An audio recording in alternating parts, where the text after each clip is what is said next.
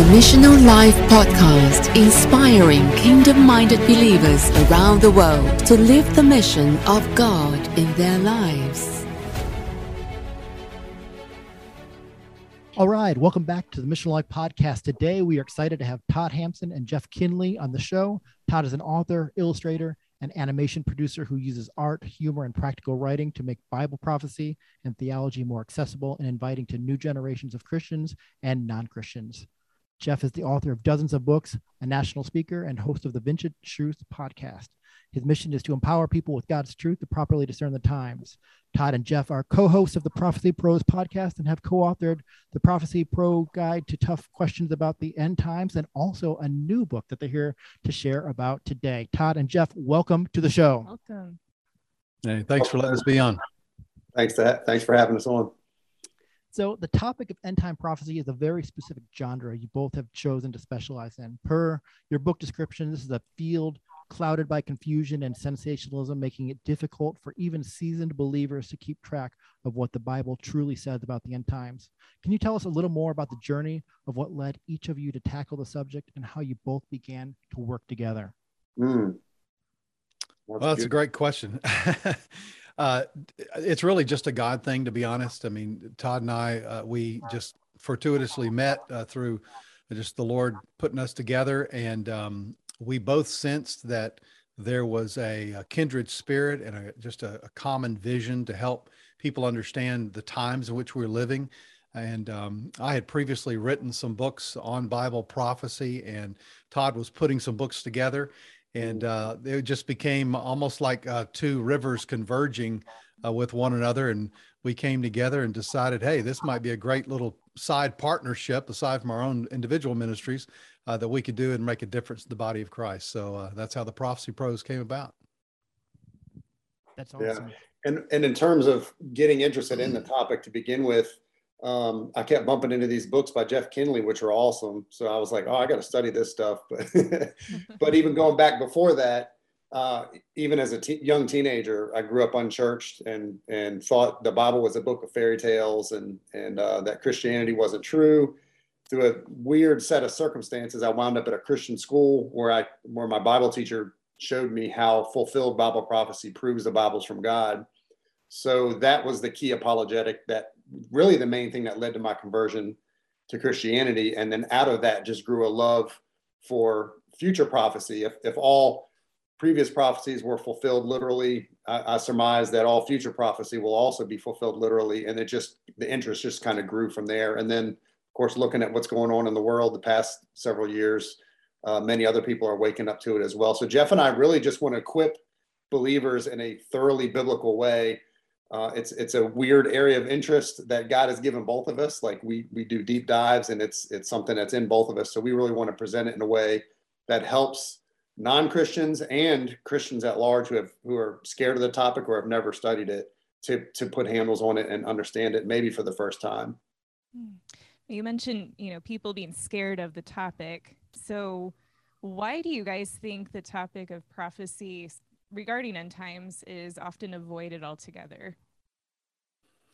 Yeah, I think one reason is because the Book of Revelation has just been the neglected stepchild of the Christian world for all these years, and almost like there's a do not trespass sign that's at the beginning of it for a lot of people, and a part of that is because of the fear of the unknown, and they've heard just little apocalyptic tidbits, about Revelation and about Armageddon and judgments and things like that are coming down. And so it's sort of like, gosh, I don't know if I can handle that, from just an emotional standpoint. But also I think a lot of Christians believe that Revelation is sort of above their spiritual pay grade.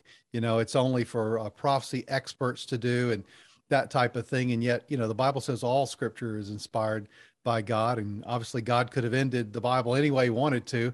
But he chose to give us a book that is 95% prophecy. And so we just encourage people and really kind of, to be honest, kind of guide them into the end times and the Book of Revelation and other prophecies that are relevant to our day, and just say, look, there's nothing to fear. We like to say that Bible prophecy never breeds fear. It only builds faith. And so the more we get into prophecy, the more our faith is built, the more we fall in love with Jesus. And plus we know what's coming and how to handle the times we're living in right now.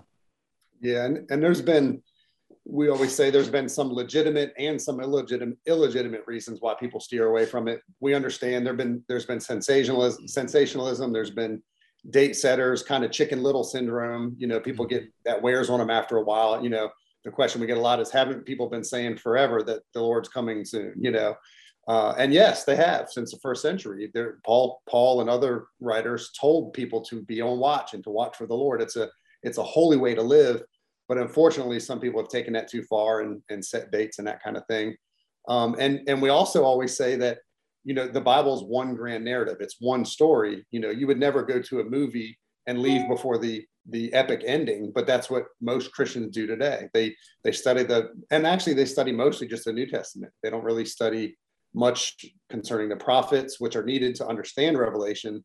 And they're definitely turned off by the Book of Revelation for all those reasons that we talked about. So we're trying to really bring that back into the limelight. You know, about a quarter of the Bible is prophecy, and it's sprinkled all throughout Scripture. So if we're ignoring prophecy, we're ignoring at least a quarter of the entire Bible. It's a really good point. If you're ignoring prophecy, you're ignoring a quarter part of the Bible. Wow. I never really thought about it that way. Mm-hmm. Yeah.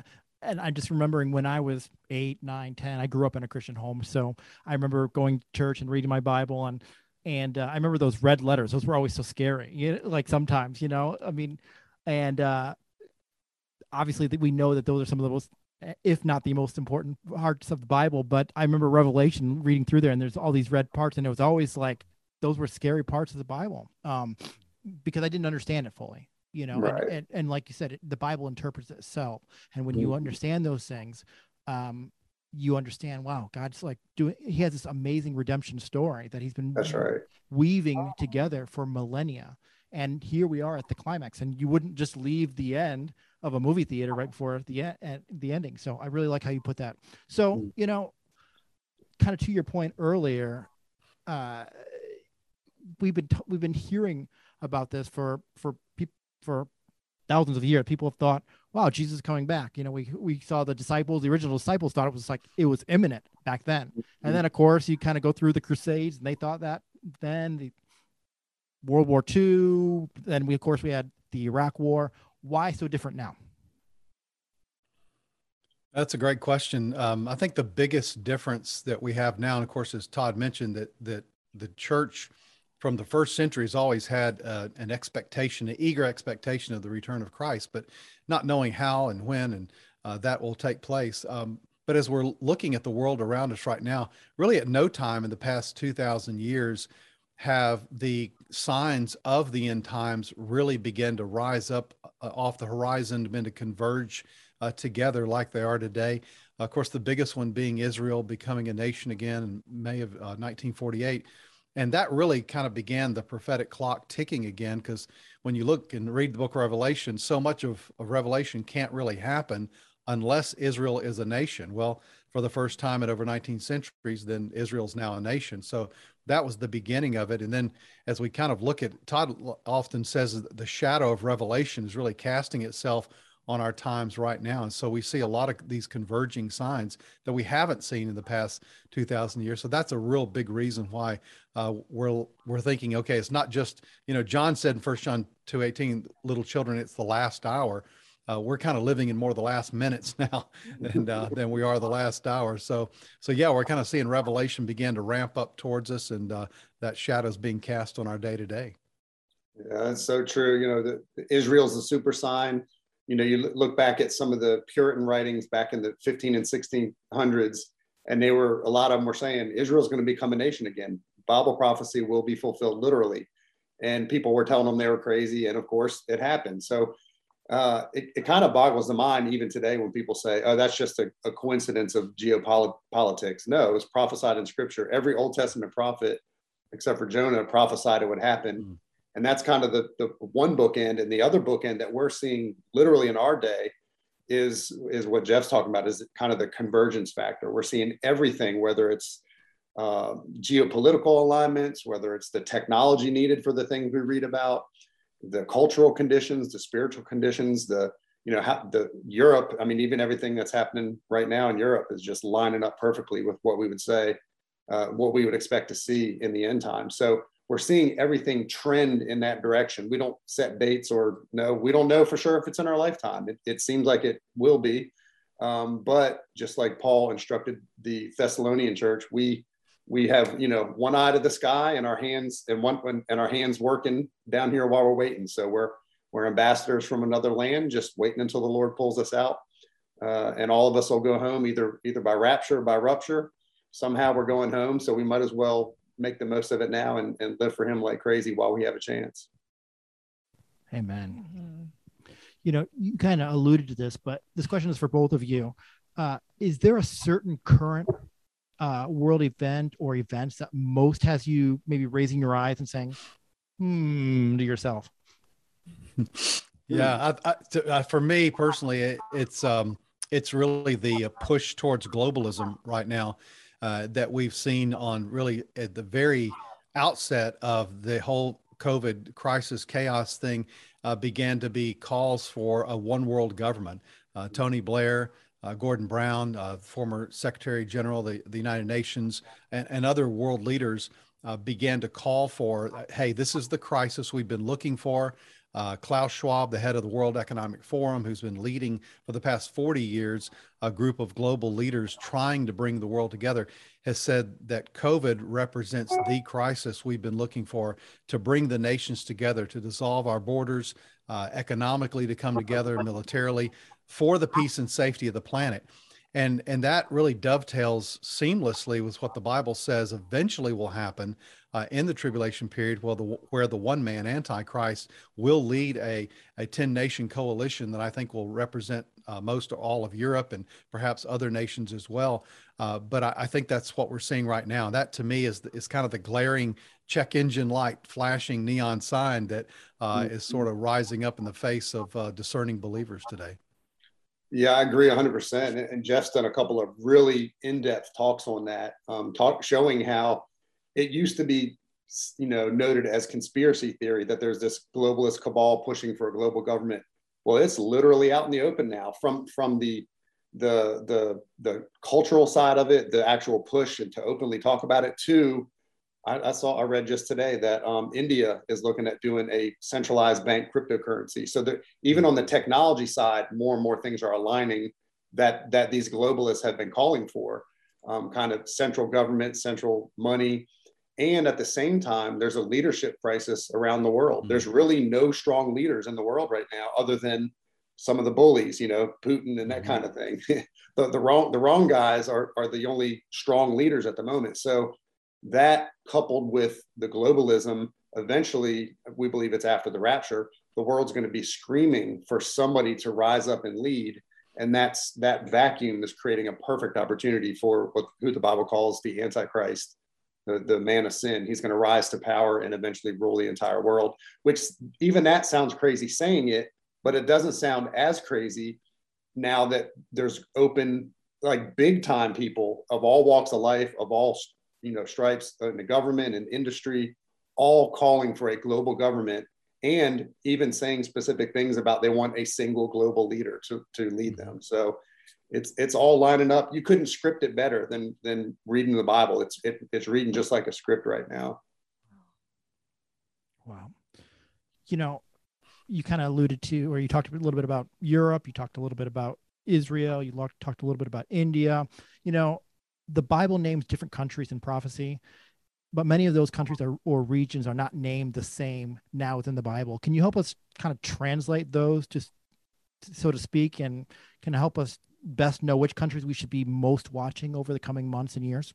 Go ahead, Todd.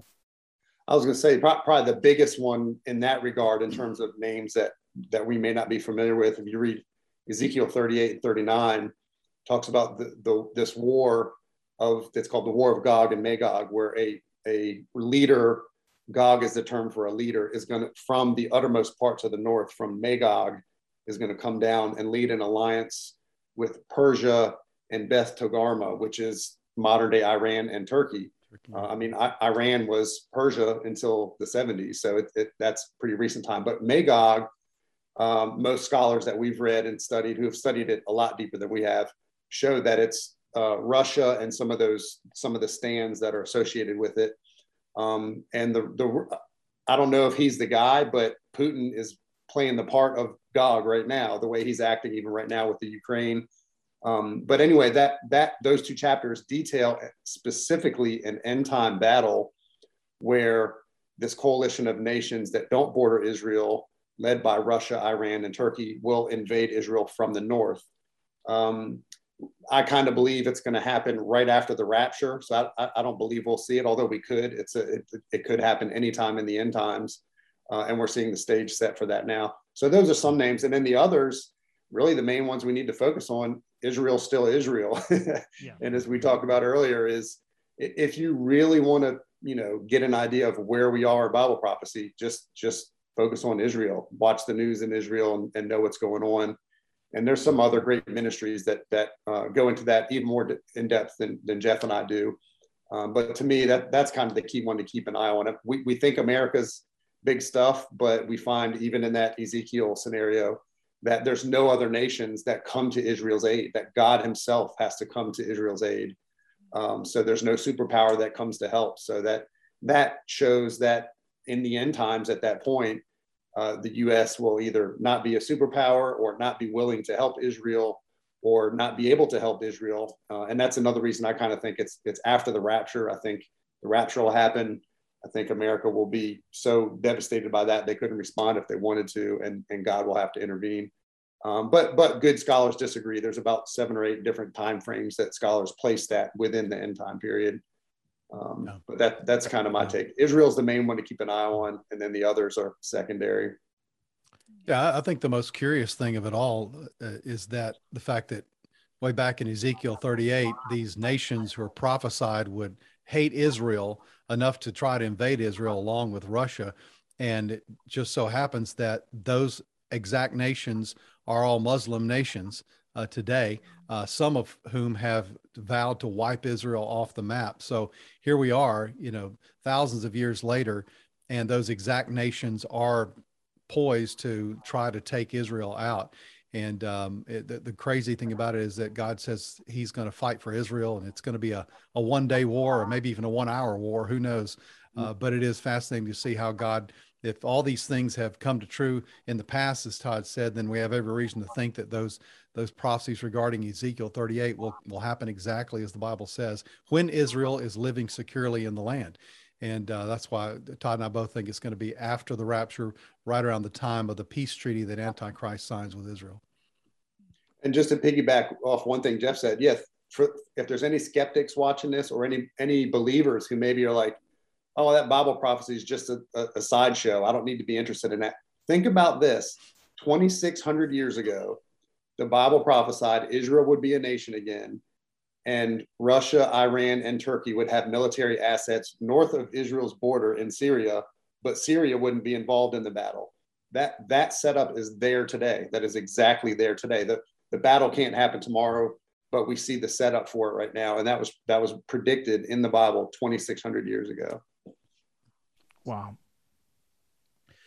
Is there, I know we don't list dates and we don't, it's kind of hard to do all that, but is there any kind of like tool or like a visual timeline that you guys have created or that's out there that can help people understand kind of where we may be fitting in God's timeline? Yeah, we actually, our book, The Illustrated Guide to Tough Questions About the End Times, has a ton of artwork and charts and stuff like that to show, it shows the different views about when things happen. It shows the view that Jeff and I both hold to and we believe is thoroughly supported in Scripture. But we know good believers that have other views, and we still have great fellowship with them. But we lay out our view in this book and answer all those questions on the timing. As Jeff said earlier, it seems like we're late in the fourth quarter just by the trends we're seeing. We don't know. The Bible talks about it, that we would be in the times of the Gentiles until the times of the Gentiles is fulfilled.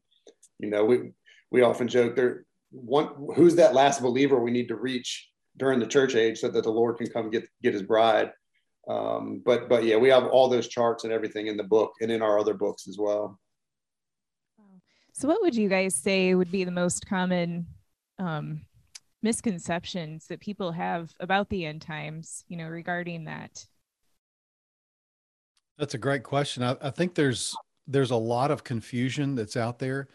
And I think part of the confusion is because most believers have never been really taught through this whole thing about the end times. In fact, Todd and I were speaking at the largest Christian high school in this state here a while back, and there were 500 high school students, and Todd asked the question, how many of you guys have ever been taught through Revelation or the end times? Well, not a single hand went up. And then he asked, how many of you have thought about the end of the world in the past week? And every single hand went up. And so it's on the minds of people. It's just that their pastors many times, or youth pastors even, are not addressing these things. So I'd say the biggest misconception is those that arise from ignorance.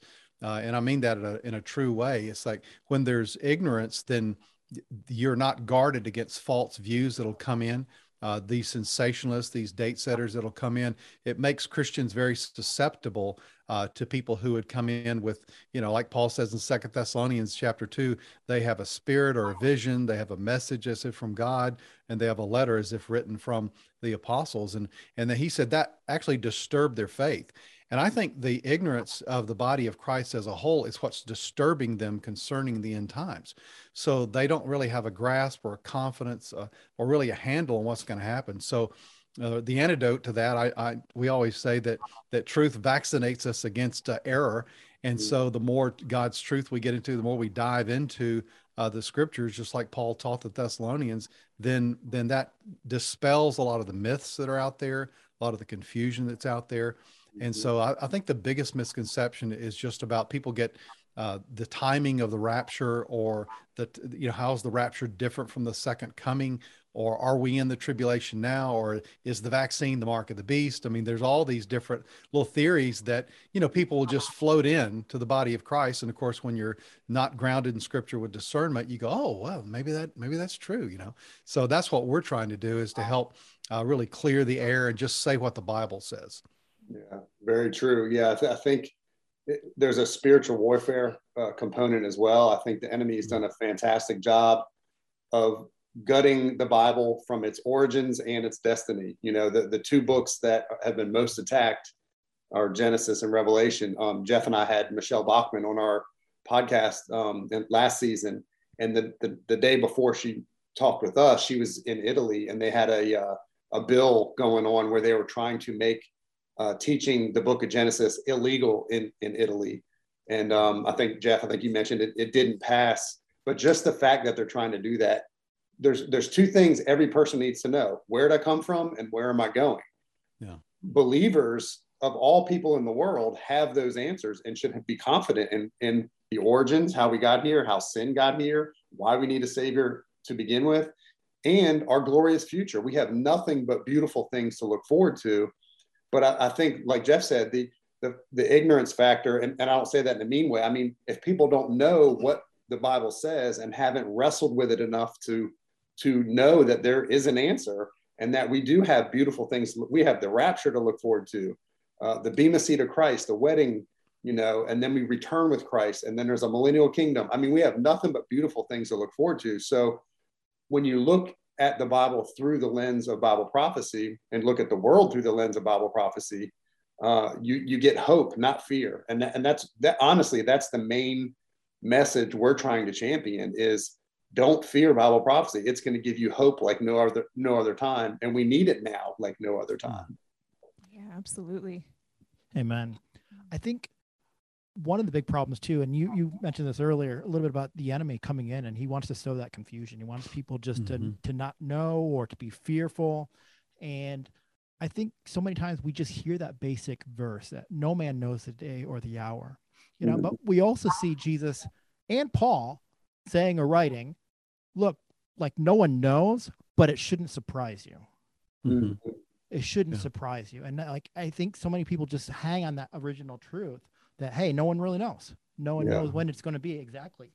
But Jesus also says, like, look, this shouldn't really surprise you. You should be knowing, you should be discerning the times. And I love that that's what you guys are doing. You guys are discerning the times and helping kind of sound the alarm to people and saying, hey, you know, if you're not listening, you know, those who have ears, you need to be listening. You need to have ears and listen to this. And so I love the message that you guys are doing and the way that you're doing it, because to your animations, they're fun. You know, it doesn't need to be a scary thing. We've made it a scary thing. We've made a lot of media that have scared everybody away. And, you know, there are things to be, you know, respectful of. There are things to be concerned about. But at the same time, the way that you guys are presenting it, the media you're using is phenomenal. So thank you guys for doing that. You bet. So I want to ask you this question here. So there are a lot of media voices on a lot of media platforms sharing a lot of media everywhere. How do we know who to listen to? You know, where's truth in all of this? Well, it begins at the Prophecy Pros Podcast. That's where it all begins, right there. Other than you guys, of course. Yeah. No, that's a great question. And, you know, it's a biblical question, because, you know, when Jesus' disciples in Matthew 24 came to him and said, Lord, what's going to be the sign of your coming and of the end of the age? You know, Christ didn't say, well, just don't worry about it. You know, it'll all happen. It'll all pan out in the end. You know, it's just go back to what you were doing. No, he addressed that in the next chapter and, you know, basically outlined the first part of Revelation. But the very first thing that Jesus said was, he said, see to it that no one misleads you, because false Christs and false prophets will arise. And I think anytime that there is a crisis, whether it's a global crisis like we've been in, or whether it's something more spiritual, there's going to be these, you know, pundits that are going to come out of the woodwork, and they're going to have all their theories, and, you know, some of them are really, really out there. And so I think it just speaks to the issue of the need for biblical discernment, and biblical discernment only comes from being in the scripture. So I would say that the best way for people to insulate themselves from that, protect themselves from that, is to get into the Word of God themselves. You know, Barna did a study about a year and a half ago where he concluded that only 18% of Christians read their Bibles every week. 19% never read their Bibles, and only 14% read their Bibles every day. And during COVID, he said that stat dropped all the way down to 9%. It's only 9% of Christians are reading their Bibles. So it's no surprise then when people that are really good on radio or TV, they're good looking, they're persuasive, they've got skills, they've got a great production, you know, crew or whatever, and they come on with a theory, and people are like, wow, then that must be what's going to happen, you know. Whereas those are none of the things that qualify people to tell the truth. And so we just tell people, you know, check what we're saying by the scriptures, you know, back it up. We've got hundreds and hundreds of scriptures in our book that we talk about. That's because we want people to go back to the Bible and just hear it straight from God. And that really is the best way to help people kind of navigate through the white noise and the fog that sometimes accompanies times like this. Yeah, so true. And like Jeff said, the last thing we want people to do is believe what we say without checking it out. Our heartbeat is that people will dive into scripture themselves and wrestle with it until they have their own convictions. Because honestly, people have heard the different end time views. They've heard the confusion. They're already confused, but really until people wrestle with it themselves and look at the scriptures and let God speak to them through his supernatural word, they're not going to really internalize their particular end time view or a certain truth. And to the point you made about, you know, people saying, you know, we don't know the day or the hour. That's the thing too. That's another thing where people only see part of the picture. They hear that, or in 1 Thessalonians 5, it says point blank, now brothers and sisters, about the times and dates, we do not need to write to you, for you know very well that the day of the Lord will come like a thief in the night. The day of the Lord is the tribulation period. So people will quote that or other verses like you mentioned and say, we're not even supposed to study Bible prophecy. But again, going back to scripture, if they just look a couple verses later, it says, but you, brothers and sisters, are not in darkness so that this day should surprise you like a thief. So in other words, if you're a believer, you should see it coming. And Hebrews 10:25 says that exact thing. It says, do not neglect the assembling together of yourselves, all the more as you see the day approaching, the day of the Lord, the tribulation period. So several verses like that tell us point blank as believers, if we're watching, and studying, we literally will see the day coming towards us. We'll know when it's the general time frame. We don't know the day or the hour. If that's the case, we would all live crazy lives until we knew the Lord was coming, and then we try to get our house in order, you know. But He wants us to live daily, like He could return today. And Jeff and I believe that. We believe in the imminency of the rapture. It could happen today. There's no sign that has to happen before it. So that gives us hope, and it also gives us a reason for living holy for the Lord. It gives us a reason for reaching other people for Christ. It gives us a reason for hoping on the glorious things in our future instead of having our eyes and our minds and our heartbeat and our wallets fixed on the things of this world. So there's all kinds of benefits to it. But if people aren't digging into scripture for themselves, they miss a lot of that. And it breaks our heart. And that's why we're trying to reach people with this amazing message. I know even just recently, we were talking with an apologist, expert in apologetics, Alex McFarland, and he was saying that in 2020 alone, one of the most common Google searches was, is there life after death? Mm. Are we in the end times? Wow. It was just blowing up in the search engines. So, you know, again, the beauty of some of the things going on is people are, you know, the beauty in the midst of the storm is people are looking for that hope that you guys are sharing about, that it doesn't bring fear, it does bring hope, and that Jesus coming is a good thing. It's a very good thing. And so, and to live holy lives. So what would you guys say, you know, you mentioned, you know, if we knew Jesus was, you know, coming tomorrow, like not living crazy lives, but, you know, living lives that are holy. What would you say to people, you know, what are the top ways that we can apply that in our daily lives to live well in the present with the knowledge that Christ could come any day? Yeah, I think it, when you go back to Jesus in his last night with the disciples in John 14, he tells them that, hey guys, believe in God, believe also in me. In my Father's house are many rooms. If it were not so, I'd have told you. I go away, but if I go away, I'll come again, receive you to myself, that there am you may be also. And, you know, Christ was calling on this Jewish wedding metaphor, this betrothal engagement period metaphor. And the idea was that the bride to be did not know the exact date when her groom would come and snatch her away and take her to the Father's house, but she did have an idea of the season, as Todd mentioned, you know, that generally their engagements were about a year. And so it was during that time that she would be preparing herself for the groom. So I believe that we're in a time of preparation, also a time of purification. You know, she made sure that her life stayed pure. Sometimes she would even wear a veil over her face to say, hey, I know I'm spoken for. I can't take any other lovers into my life, kind of thing. And so according to, you know, like 1 John 3:2 and 3 says that is that he who has this hope in him, the hope of Christ's return, purifies himself. So I think it really speaks to the fact that we kind of have to purge our lives of worldly thinking during this time that we're waiting for our groom to come. We're purifying our own hearts. So we're being single-minded. We're being focused on the mission that God has called us to.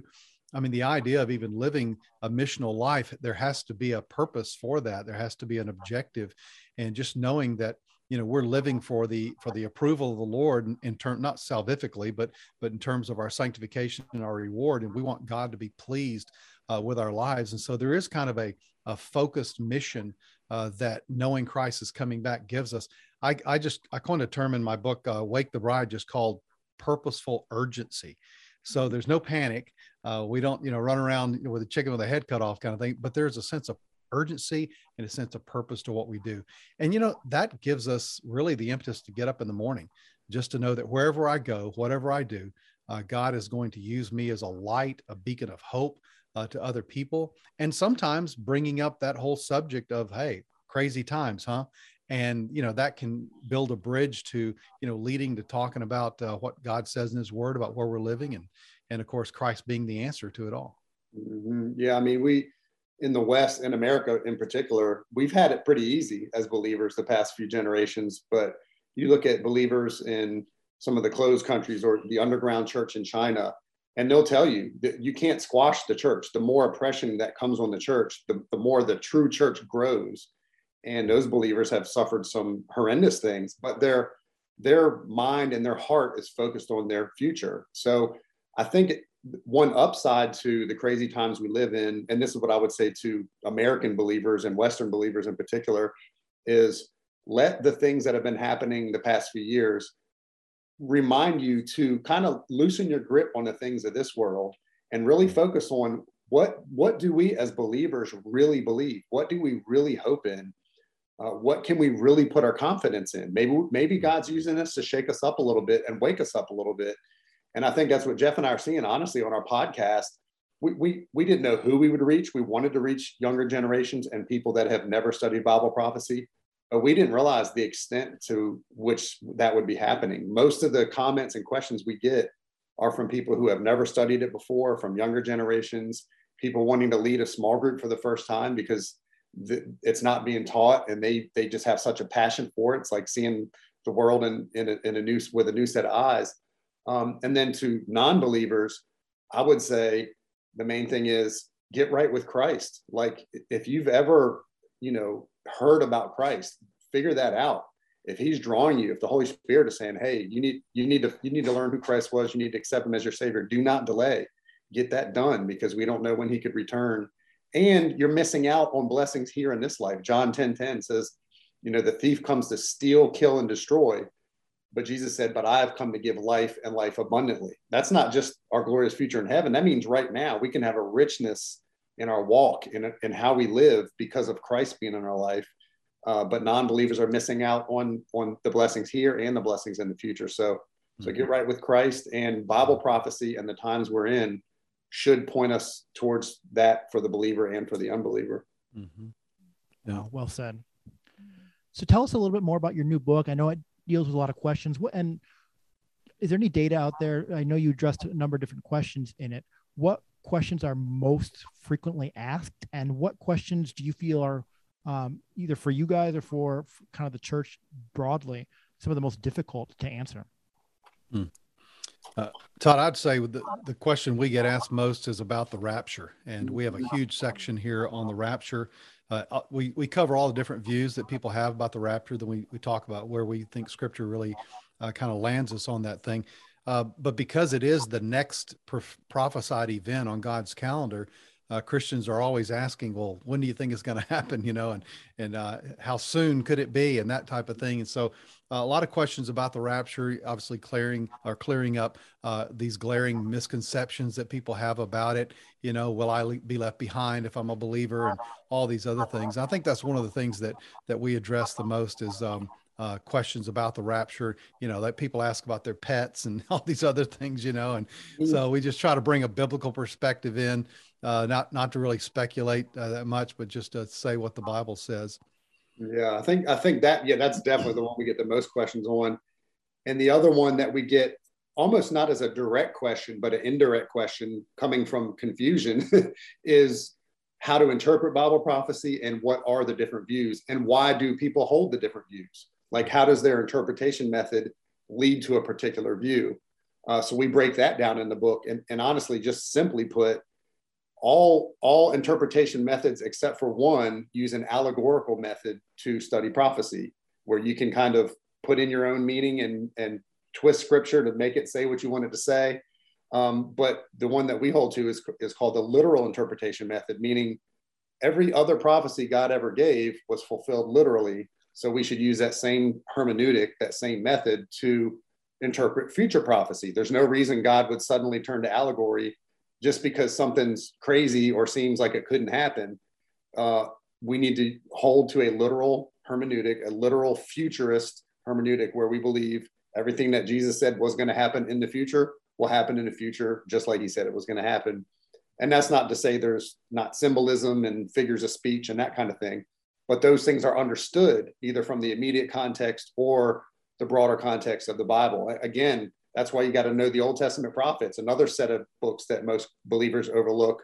But in the book of Revelation, there's 404 verses, but there's over 800 direct allusions to the Old Testament prophets. So people read it and they're confused. And then they hear people coming up with their own allegories about what those symbols mean, when the meaning is right in the Old Testament prophets. And then you go read the book of Daniel, and you're like, oh, this is exactly what John was talking about here. You know, it links it up perfectly. Yes, you got to put the puzzle pieces together, but the puzzle pieces are all there, and it's a fun ride putting them together, and you get clarity like never before from scripture, not from your own ideas or not from some YouTuber's ideas or somebody who's misinterpreting scripture. You get it from God himself through his divine word. Yeah. Yeah. Was there a certain piece of the puzzle, or were there a certain linkage that was most difficult for you guys to put together? I know when I first started studying prophecy, it really was, I had read Revelation and I'd read, you know, the Olivet Discourse, Matthew 24, but it was all really confusing until I studied the Old Testament prophets, in particular, Isaiah, Daniel, and Ezekiel, but even the minor prophets. There's tons of stuff in there that people don't even realize that are related to the first and the second coming. Yeah. Yeah. I think the most difficult thing is just locating and identifying all the prophecies of the Old Testament and how they relate to the end of time. There's, you know, some people take some of these Old Testament prophecies having already been fulfilled. And, but as you look at them, you say, well, gosh, this really has never happened. Christ has never touched the Mount of Olives and split it in half. And, you know, those type of things. The Antichrist has never come upon the world, made a peace treaty with Israel, and then invaded the temple like Jesus predicted that he would. So there's all these things that you see out there, but it's really putting those in a cohesive narrative, which is what we attempt to do in the book, is just answering these questions. And over time, it's almost like a pixelated photograph. It's blurry, but it comes into focus the more you study it. And that's why we kind of jokingly say, hey, that's why they call it Bible study, because you got to study some, you know, not everything is low hanging fruit on the Bible tree, you know, so sometimes you have to dig a little bit and dust it off and do your own research there, but there's reward. There's a whole, you know, gold mine at the end if we just stick with Bible study. There is. And there's, you know, some of the simpler things, especially the baseline salvation, a child can understand that. John 3:16, so in one verse. But Bible prophecy is kind of all over the place, so it does force you into God's word, and I think that's intentional. I think God wants us to study and roll our sleeves up and that kind of thing, because what I found too is that believers, for the most part, are looking for something deeper anyway. You know, we've heard all the surface level stories. We know the basics about salvation and discipleship and missions and all that beautiful stuff, marriage, Christian finances, all of that. But especially in our day, we're noticing that believers are craving something deeper, and that's found in a study of Bible prophecy. That's amazing. Awesome. So for our listeners that want to connect with you and to get a hold of your books, where can they go? Go ahead, Jeff. You tell them yours first, buddy. Yeah. For my ministry, my books, go to jeffkinley.com, and you can see all the things that are going on in my ministry right now. And then, of course, our website is Prophecy Pros Podcast, theprophecyprospodcast.com. And you can go there and you can binge listen. I had a lady this weekend says, I've been binge listening all these episodes that you have, you know, but they're all there. There are transcripts that you can look at from the episodes. And then you can also send us questions, too, on that website, too. Yeah, and all the previous seasons are there as well. So if you have a question, we've probably addressed it. So definitely check that out. So yeah, the prophecyprospodcast.com. And then my personal site is just toddhampson.com. Wonderful. Listeners, we'll have those in the show notes as well. Okay, perfect. What an honor to have you guys on the show. Thank you so much for sharing so much wisdom with us. Pleasure to be with you. Thank you guys. Thanks for having us on. Thank you. We speak blessing over all you're doing. Thanks. Thank you. Take care.